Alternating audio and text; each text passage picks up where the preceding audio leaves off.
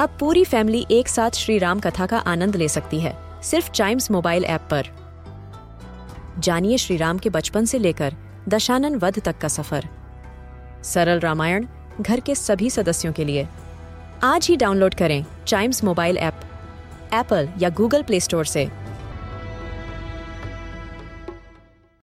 हम बच्चों के बहुत सारे सवाल। क्या है उनके जवाब? कभी सोचा है?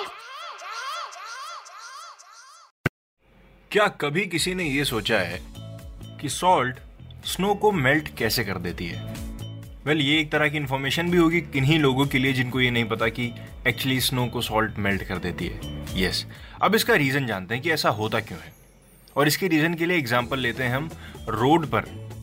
इंडिया में तो नहीं लेकिन फॉरेन कंट्रीज़ में जब रोड पे बर्फ़ गिर जाती है और इंडिया में भी किन्हीं किन्हीं जगहों पे ऐसा अप्लाई किया जाता है कि जब रोड पे बर्फ़ गिर जाती है तो गाड़ियाँ रोड पर स्किट ना हो, इसके लिए उस पर एक ग्रिट नाम की चीज़ डाली जाती है। ये ग्रिट क्या है? ये सॉल्ट का, ग्रेवल का, स्टोन का, इन सब का ना मिक्सचर होता है। और इस मिक्सचर में सबसे बड़ा रोल किसका होता है? सॉल्ट का। सॉल्ट क्या करती है बर्फ़ के साथ? जो बर्फ़ का फ्रीजिंग पॉइंट होता है राइट उसको कम कर देती है। और स्नो फॉर्म होना बंद हो जाती है। या फिर ये कह लीजिए स्नो धीरे धीरे पानी में तब्दील होने लगती है। और सेम प्रोसेस होता है रोड के ऊपर, जब ग्रिड अप्लाई करी जाती है।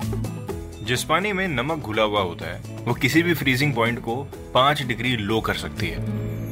उस पानी के मुकाबले जिसके अंदर नमक बिल्कुल नहीं घुला हुआ है।